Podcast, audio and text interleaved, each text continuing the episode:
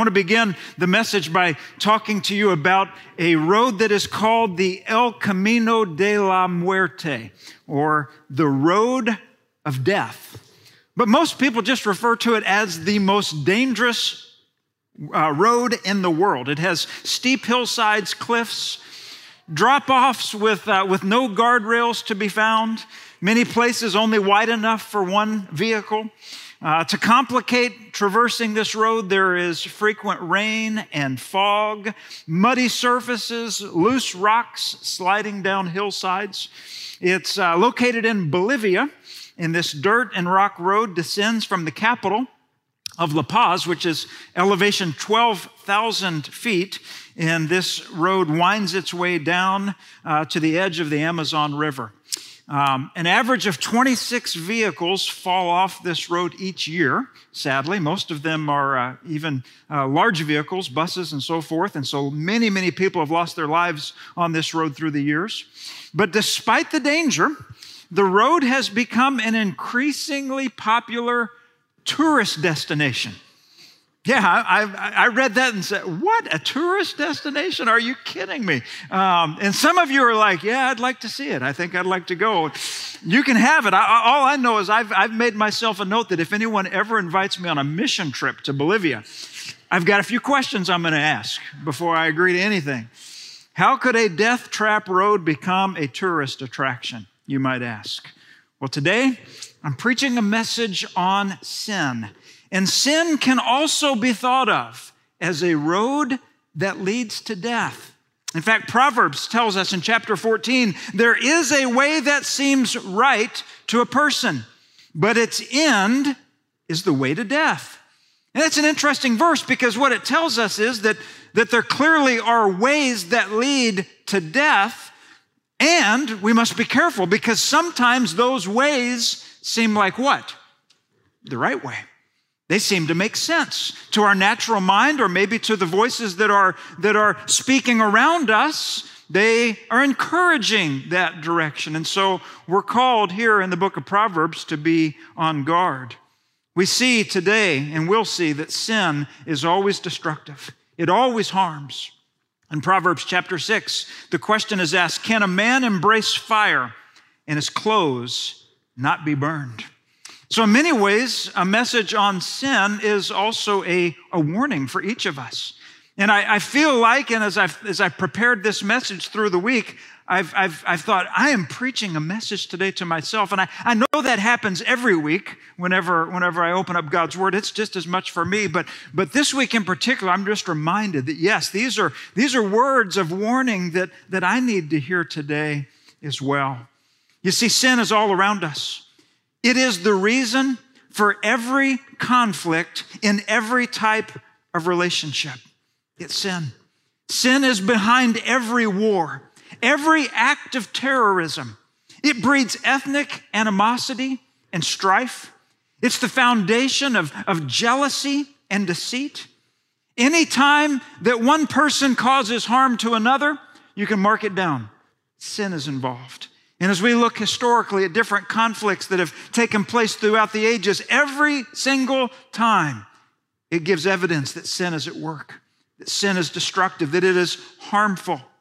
And so today we think about the topic of sin, and we really could go all the way back to the beginning of the Bible, couldn't we? To the opening chapters of Genesis and see that in the Garden of Eden, Adam and Eve were tempted, and they succumbed to a temptation. And at that point, sin entered the world. It entered humanity. And from generation to generation, the curse has made itself painfully known. And so we come today and we realize that we, in many different ways, have been affected by sin. And we've had consequences of sin. We've had burdens. And yet we'll also see today, and we'll spend time next week as well, reflecting on the fact that sin isn't the end of the story in the Bible. There is a remedy. There is hope for sinners like you and me, found in Jesus Christ. We go back into Genesis and we remember that even Cain and Abel, some of the earliest people in this world, dealt with the conflict that was rooted in sin. The two brothers, Cain and Abel, the Lord said to Cain, "Why are you furious? Why do you look despondent? If you do what is right, won't you be accepted? But if you do not do what is right, listen to what it says. Sin is crouching at the door. See that picture? That picture that sin is crouching. The sinful ways are really ways in which will bring about harm. And so we want to be mindful of what sin is seeking to do. In fact, the verse says its desire is for you, but you must rule over it. So today we continue our summer series called I Believe. And the goal of the series has been to look at different aspects of the Christian faith, week by week, looking at a different tenet of our faith. We've looked at what we believe about the Bible or what we believe about God. We've looked at the nature of people, the Imago Dei. And last week, we looked at the holiness of God. And that really sets the stage for us to really understand the nature of sin, because sin, of course, is the comparison to the standard of holiness, which, of course, is God himself. We've used a diagram throughout the summer to try to encourage us to remember that our beliefs or our doctrine is not just something that we say. It's something that we're called to live out in a practical way. And so it's one thing to say, these are the things that I believe. It's another thing to say, and this is my life that is shaped by what I believe. And we know that as we grow in our faith, as we grow in Christ, that our lives are brought more in conformity to that which we believe. And so that's the goal of the summer series, is to help us with that, to be very practical. But today we look at a theme that I think is exceptionally important, and one that really, when you think about the nature of sin, it's really the backdrop for why Jesus came in the first place, that he came on a rescue mission to rescue us from the bondage of sin, to rescue us from the penalty of sin, and to take that old nature and to give us a new nature, a new life in him. And so we'll talk a little bit about that along the way this morning. We're going to begin the message by thinking about the nature of sin. And so there are, as we've done every week, just 2 points. The first one is understanding the nature of sin, and then we'll look later in the message at how we can put into practice what we believe about sin. So for us to understand sin, as I said, we begin with the holiness of God, recognizing that he is a God, he is a being that is truly separate from any wrongdoing. Any sin is not present with God. He is set apart in that way, and we realize that it's our lives, it's the nature of sin that is a rebellion against who he is and what he stands for. And so sin is something that's very serious, as we will see. It has not only the consequences that we've mentioned already, but it has the capacity to lead us even further and further away from God. So we want to begin by understanding sin, by looking at Psalm chapter 51. There'll be a number of passages that we look at today. But here is a passage in which David is praying specifically about his own sin. And he uses some words that I think will help us put together a definition of what sin is, so that we really can understand what it is that we're talking about. Beginning in verse 1, he says, "Be gracious to me, God, according to your faithful love. According to your abundant compassion, blot out my rebellion. Completely wash away my guilt and cleanse me from my sin." So we're seeing some words here that emerge in this psalm: rebellion, guilt, and sin. Keep reading. Verse 3, "For I am conscious of my rebellion, and my sin is always before me." So I want us to think about the concept of sin by looking at the words sin, rebellion, and guilt, words that we find right here in Psalm 51. Now, depending on the version that you're reading, I'm reading out of the Christian Standard Bible, but some versions use the word sin, transgression, and iniquity. And we're going to see the similarities for what those words are describing. So we begin with the word sin, and it is really any failure to conform to the moral law of God, whether that be an act or an attitude or, as we'll talk about today, our sin nature. And so we think about the law of God, and we realize that God, as the creator, established right and wrong. He established the way in which we are to live. You can go back into the book of Exodus and see even something like the Ten Commandments gives us an idea of this is God's law. These are His ways. And when we are in violation of His ways, we are, of course, sinning. And so that's what it means when it says that it's a failure to conform to the moral law of God. It goes on to say that sin is a rejection of God's authority and His law. And I think that's an important distinction, because when we say, I'm not going to live according to the ways of God or the law of God, whose way are we wanting to live by? Yeah, that's right. It's our own. We're saying, rather than Him being the one that is in charge, I'm going to do it my way. And that's a very natural way, a very human way for us to respond, is to say, well, I just want to do it my way. It's my authority. It's my laws. Sin is also described as missing the mark.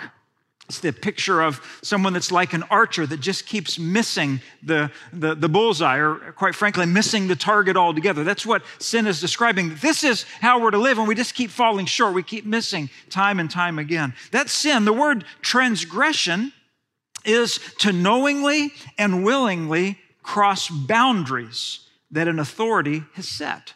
And so the Bible speaks about transgression, not just against a moral code, but a rebellion against God Himself. And so it's the idea that we are transgressing what God has established, and we are transgressing against Him personally. So sin is a relational transgression. So maybe that's a way of seeing some of the differences between these words that are used here in Psalm 51. But there's one more I want to point out, and that's the word iniquity. Sometimes we think about this as moral iniquity, something that is deeper than behavior, something that's not just actions, it's speaking about the inner act to distinguish from outer actions. You see, sometimes when we think of sin, we naturally just begin to think of the external. We think of the behavior, we think about the words, and yet part of the battle, and maybe in many cases the biggest part of the battle, is what's going on the inside, the inner self, the heart, that struggle that takes place before the actions even emerge. In fact, in Genesis chapter 6, we see this described. It says, when the Lord saw that human wickedness was widespread on the earth, and that every inclination of the human mind was nothing but evil all the time. And so that's quite an indictment, but notice what's being described. Not just the actions externally, but what's going on in the mind, or going on in the heart, going on with the attitude. All of that is pointing to the fact that sin, sinful behavior, is preceded with a heart problem. And that's what I want us, as we think about the nature of sin, the problem of sin, I want us to think about it from the internal, the heart issue. In fact, I don't know, maybe you like to eat apples. That's one of the things I like to eat. I'll have several apples a week, and I always wash it. I look at it, and on occasion, I'll find one that has a hole in it. You ever eat an apple, you'll probably think about that. And typically, if I start eating an apple, I won't start where the hole is. You know, because you just have to stop and think, what's behind it, right? And in our mind, oftentimes we're thinking, well, there may be a worm that's worked its way in. But what I've read is that more times than not, that's not how it works. More times than not, the worm has eaten itself from the inside out. You wonder, well, how's that happen? Well, it's when, and again, I know we're about to have lunch, so I apologize in advance, but I think this will make a point. When a moth puts larva or an egg on an apple blossom, and then the apple develops and grows, guess what's hatching inside the apple? And eating itself all the way out. That's what typically has happened. Yeah, right. You're going to be ready for lunch here in a little bit, I'm sure. But that's very much like sin. We think it's all external, but it really begins on the inside. It's a heart issue first. And that's a word for each of us to consider, to think about our own lives and to think, what direction do I want to go? What do I want to do in terms of following after God, and knowing that the battle begins in the heart. I think it's also a word for parents, that oftentimes when we are raising children, we're looking at things such as discipline. Oftentimes we're thinking just about the behavior, but what is it that we, if we're not careful, we'll forget the heart. And so we've got to look at all of that. And that's exactly what these passages of Scripture are teaching. In James chapter 4, it asks the question, what is the source of wars and fights among you? Don't they come from your passions that wage war within you? You desire and do not have. You murder and covet and cannot obtain. You fight and wage war. And so James is telling us that, yes, these are the external issues. There's conflict, there's war, there's fighting. But where does it come from? It's those passions on the inside. And I think it's interesting. The beginning of verse 2 says, you desire and do not have. You know what James is saying? You're not getting what you want. And isn't that oftentimes what sin really is? We're just not getting what we want. And so there, my friends, is where the battle with sin really begins, in the heart, in the mind. Jesus also emphasizes this. In Matthew chapter 15, he says, but what comes out of the mouth comes from the heart, and this defiles a person. For from the heart come evil thoughts, murders, adulteries, sexual immoralities, thefts, false testimonies, slander. So this here is a word for us to understand that our own thoughts, they precede the actions. It begins on the inside. Here's how Paul Tripp explains it. Sin is not just a matter of behavior, but it is a matter of the heart. If our problem were simply that we do wrong things, then various systems of behavioral management, control, and reform could help us deal with the problem. But if sin is in fact a problem of the heart, then lasting change in a person's behavior, listen to what he says, will always travel through the pathway of the heart. So we're thinking this morning about the nature of sin, and we are seeking to understand, as these verses are teaching us, that it begins with a heart problem. It begins with the old nature that we have inherited generation after generation, going all the way back to the very first sin. So if that's what sin is, what is the so what? What difference does that make for you and me as we live out this upcoming week? What difference does it make on Monday morning? So we're going to look at the second point, and that is responding. Thinking about how do we respond to the effects of sin in our lives. Again, we begin with the sin nature, and I believe that the first response is to realize that as sinners, we need a rescue. As sinners, we need divine help. And that's where the good news is, that because God is all holy, and that we as sinners are separated from God, that means we can't enter into his presence. We are separate. And yet God sent his son, Jesus Christ, who could be both God and represent humanity.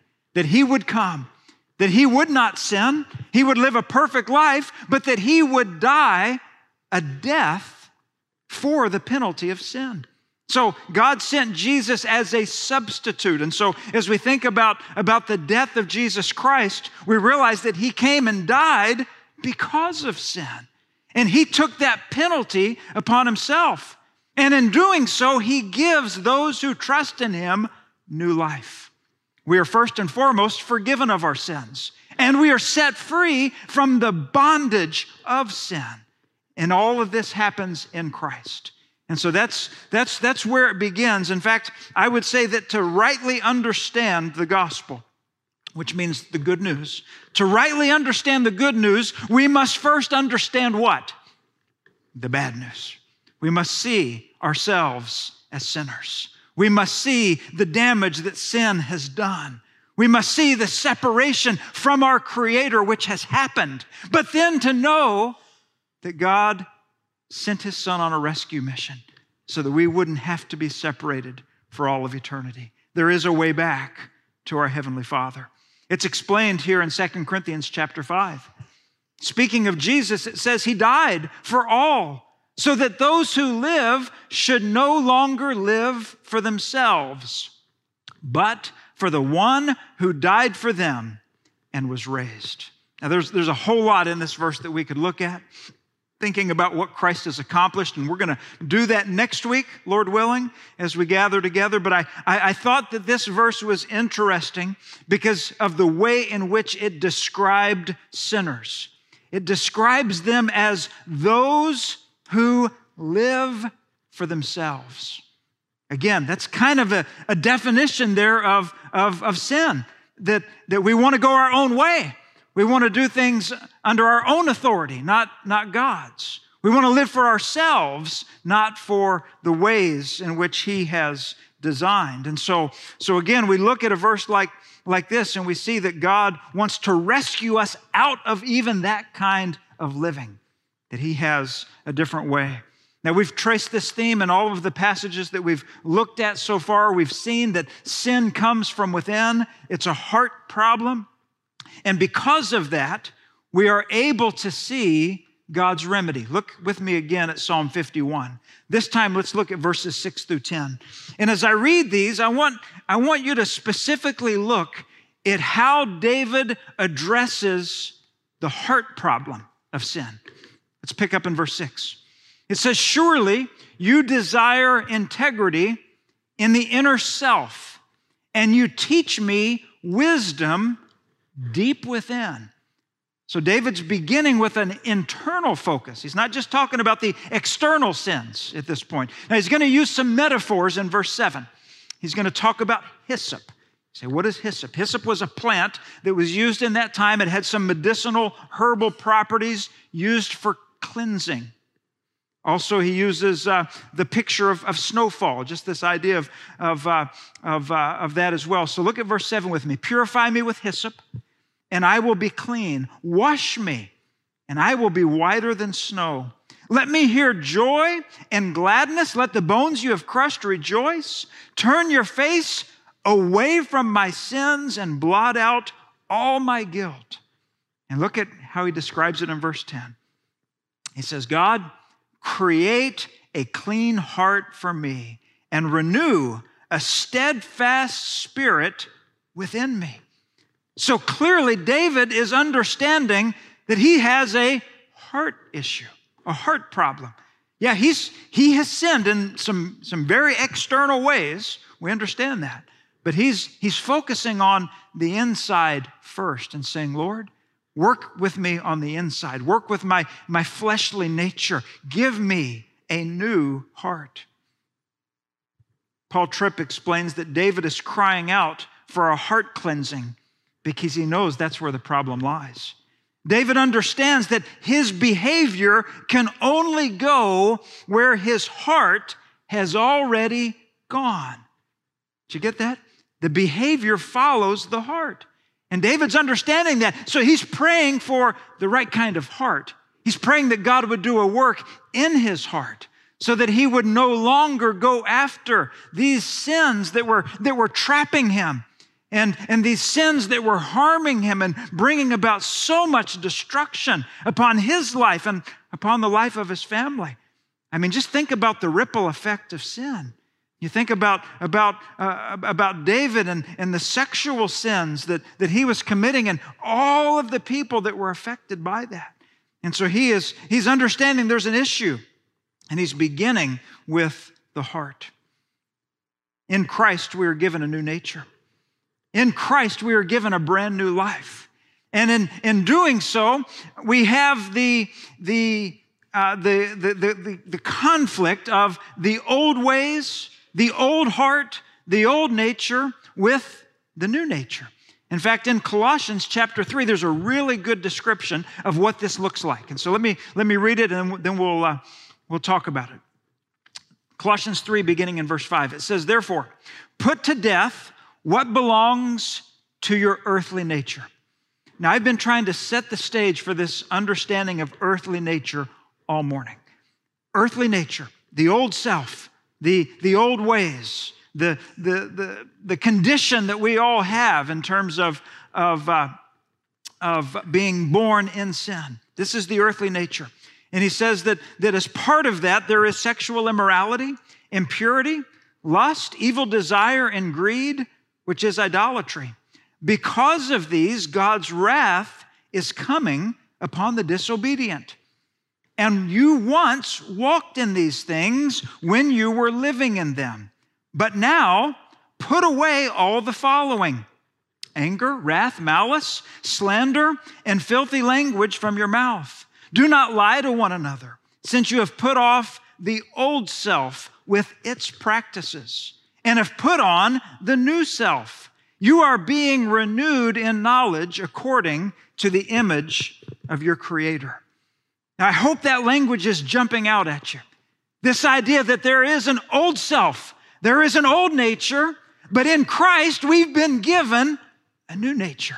We have a new self. We have a new way of living because we have the Holy Spirit living within us. Now, we know that there will be a day coming.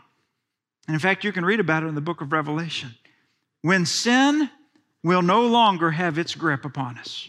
There will be a day when all of what we experience with the effects of sin, all of that will be done away with. And we will be in eternity with God. And we long for that day, don't we? To be set free from the burden of sin, the bondage of sin, the penalties of sin. All of that will be done away with. But now we have this new nature, and yet there are still remnants of the old nature. That's where the fight is. That's where you and I, those who are in Christ, you have a new nature, and yet you are at war with that old nature, that old way of thinking, that old way of living. And that's what he's telling the church there in Colossae. He's saying, these are supposed to be your former things. The way you used to live, you now are called to live in accordance with your new nature. And yet we know, as we've said before, that it's not immediate perfection, right? We know that on this side of eternity, we will continue to struggle with sin. We will continue to be tempted. And yet, we also want to have our eyes open to know that we're in a battle. You and I are in a battle over this very thing. And I know it sounds a little strange when we think about this, because we're basically saying we have sinful desires that we need to do battle with. And we live in a world, and we live in a culture that doesn't talk a lot about battling sin. Why is that? Because we live in a culture and we live in a world that doesn't talk about sin, right? I mean, just think, we as a people work really hard to try to cover it, to try to redefine it, to try to think of it differently. And yet here we are face to face with God's word saying, okay, you've got some options here. You're gonna live by the old nature or the new nature.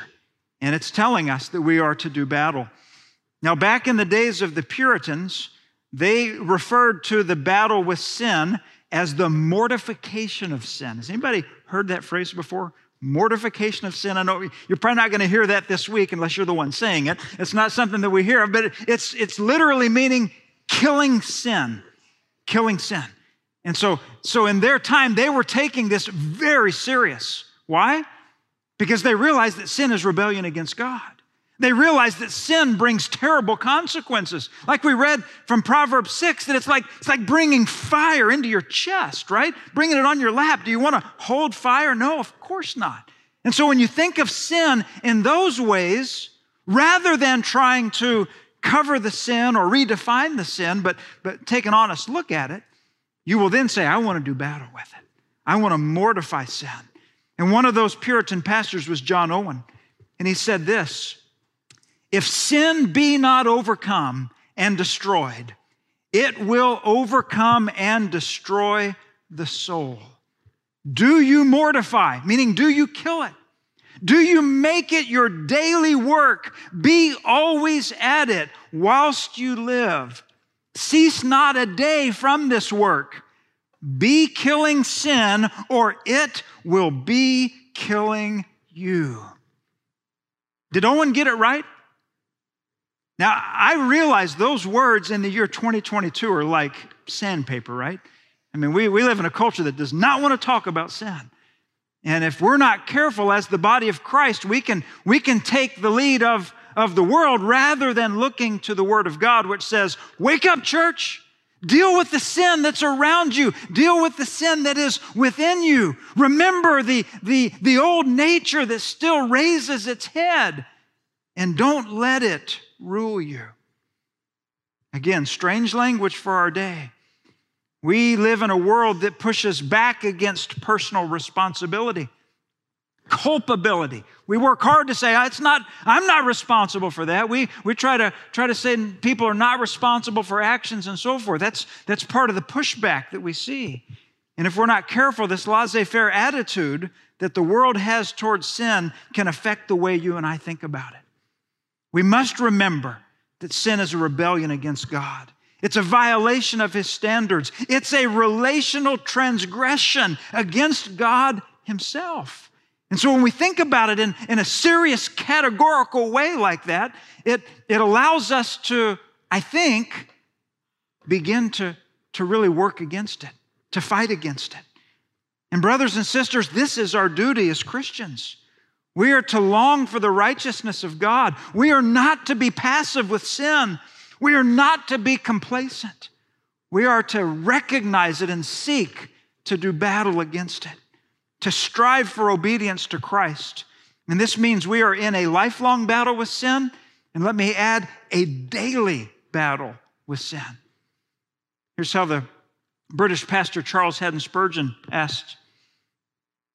He said, Christian, what have you to do with sin? Has it not cost you enough already? Burned child, will you play with the fire? Did sin ever yield real pleasure? Did you find solid satisfaction in it? If so, go back to your old drudgery and wear the chain again, if it delights you. But inasmuch as sin did not ever give you what it promised to give, but instead deluded you with lies, don't get snared by the fowler a second time. Be free. And let the remembrance of your ancient bondage forbid you to enter the net again. I think he's exactly right. And I know, again, that there'll be people that say, well, this whole idea of fighting sin sounds a little legalistic, right? A little bit legalistic. Well, I don't think it's legalistic. Legalism is the pursuit of a walk with God based upon what you do, right? By toeing the line. That's not what we're talking about. We're talking about fighting against sin so that we don't get taken captive, so that we don't experience the drudgery and the bondage that is associated with sinful living. Our calling is to make it our daily work. In Colossians, it says we are to put it to death.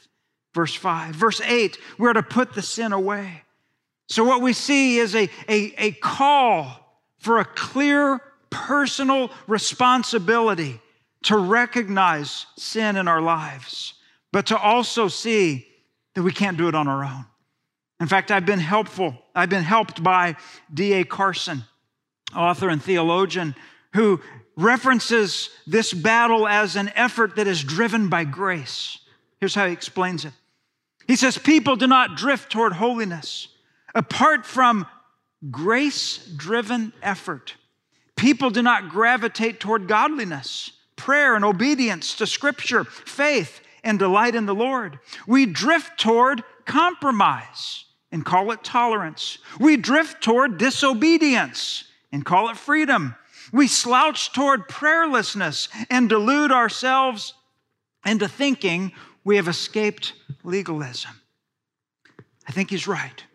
I think what he's saying is that for us to really do battle with sin, we need to remember that God has given grace and that it's His grace that enables us by the power of His Spirit to recognize sin, to be able to see those temptations as they come upon us and to have that holy ambition to be dissatisfied with what sin offers, to no longer want to be tricked and pulled away into these other ways of thinking or living. It's a new heart in which grace-driven effort is birthed from. And those who have been raised with Christ are able to pursue the Lord with this type of grace-driven effort. It's an effort that wants to kill sin in our hearts. It's serious about putting to death these wicked thoughts or ambitions, those that are seen or those that are unseen. So, if you're tired today of the way in which sin has wreaked havoc in your life, today can be a day of decision. Today can be a day of action, a day of saying, I want to capture the thoughts that are seeking to lead me away. I want to no longer go the way that the world is telling me is right, because I recognize that it leads to the way of death. I read a couple of weeks ago about a young man, 26 years old, living in Wales. In 1904, he worked as a miner and a blacksmith. So he was a hard-working young man. But he was also called to preach the gospel. His name was Evan Roberts. He had a heart to see God work in his life. And he was praying that God would work in his country as well. And he began to preach, and he really made very simple points. Listen to what he said. He said, number one, confess all known sin to God and receive forgiveness through Jesus Christ. That's where it all begins. It all begins by coming to Christ for forgiveness. Secondly, he said, remove anything from your life that you are in doubt of or feel unsure about. Maybe there are some things that have crept in, that you've hung on to, you've allowed to remain, when really what needs to happen is they need to be put aside. They need to be taken care of. He says, number three, to be totally yielded and obedient to the Holy Spirit, which I think that's really where the power of being able to have this effort really comes from. And then he says also to publicly confess the Lord Jesus Christ. But there's just something about making that stand, making that declaration in a public way to let people know where you're coming from. So this was his message. And what's interesting is that as he preached, as he spoke, that people started to respond. In fact, in 1904 to 1905, in a 6-month period, over 100,000 people placed their faith in Jesus Christ. There were only about 1.5 million people there in the small area of Wales, and 100,000 of them came to faith in Christ in a 6-month period. And now historians look back and they call this the Welsh Revival. Let me ask you, do you think we are living in a time that needs revival? I mean, we can look around at all the chaos, all the confusion, all the heartache, all the brokenness. And I know there's all kinds of solutions that can be proposed and spoken of. But folks, it's really a matter of a spiritual awakening that's needed. And just think, what would it look like if 100,000 people in our area came to know Christ?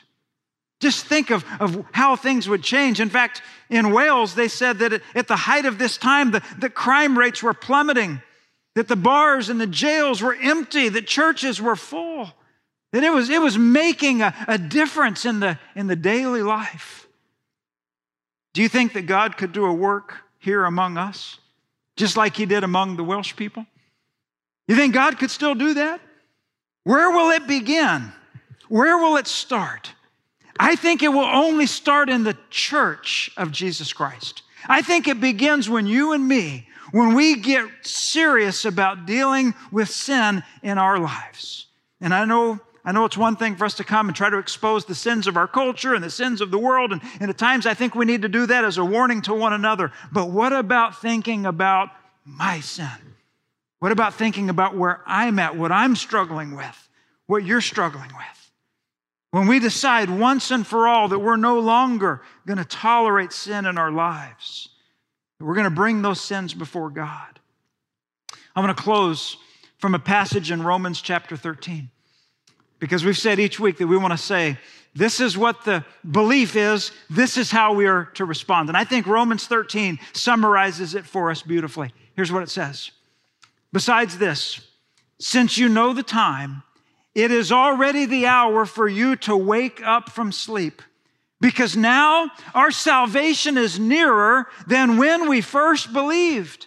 The night is nearly over and the day is near. So let us discard the deeds of darkness and put on the armor of light. Let us walk with decency as in the daytime, not in carousing and drunkenness, not in sexual impurity and promiscuity, not in quarreling and jealousy. Look at the last verse here. But put on the Lord Jesus Christ and make no provision for the flesh to gratify its desires. That's the call. That's the call, brothers and sisters, for you and for me to no longer make provision for the flesh, but to stay alert, to realize when those temptations emerge, to realize when those other voices try to lead us astray. And for us, with the wisdom of God, with the authority of His Word, to say, no, that's not the direction. Those are not the ways that I want to go. That's not what I want to live for. Make no provision. So for us today, maybe the temptations take different forms. Maybe it's anger. Maybe it's lust. Maybe it's pride or materialism. Maybe it's envy or gossip. I'm sure that all kinds of temptations are among us. But one thing we have in common, and that is the need to take the temptation seriously, to recognize the condition of our own hearts and flee to Christ. Run to Him and ask Him to create in us a new heart, to do that work on the inside so that then we can live in such a way is to bring Him honor. Would you bow with me as we take a moment?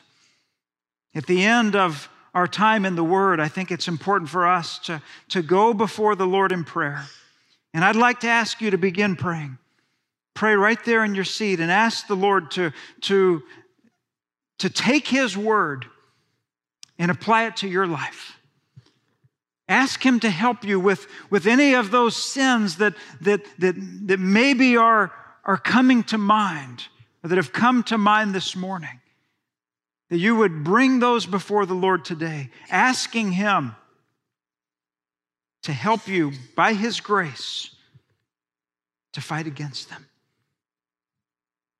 Maybe it's a time of confession, a time to bring it before the Lord, asking Him to forgive, to heal, to do His work. And that's what's so beautiful about the gospel, is that we don't have to stay. We don't have to stay in the bondage of sin. We don't have to stay in the pain and the hurt. We can be set free. For some of us, this might be our first step today towards God. Maybe this is the first time you've seen your need to be forgiven. Maybe today is a day of salvation for some with us today. Or maybe for others, it's a day of recommitment to say, Lord, I've gotten lazy in this battle of sin. I've gotten complacent. I've tried to blame others. I've tried to take personal responsibility and set it to the side. But today, Lord, today I want to stand firm. Heavenly Father, we thank You that Your Word is true. We thank You that You loved us enough to send Your Son to deal with the issue of sin once and for all. We thank You for His rescue mission, and that we have had an opportunity to be rescued from sin. And so, Father, as we think about this subject today, we know it's a heavy one, but we know it's important. And Father, we want to place before You now our hearts, our minds, our attitudes, our desires. And we want to ask that You'll do a work on the inside to help guide us and protect us Lord, we know that sin is crouching and it wants its way over us. And Father, I pray that today victory can be experienced by many of us, Lord, who are trusting in you. So God, would you hear our cries? Would you hear our prayers? Would you help us, Lord, to deal with sin, to kill it, knowing that we are dependent upon your strength, knowing we are dependent upon you to ultimately do that work among us.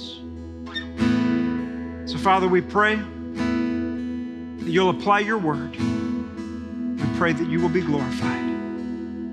We pray this now in the precious name of our Savior, Jesus Christ, and all of God's people said.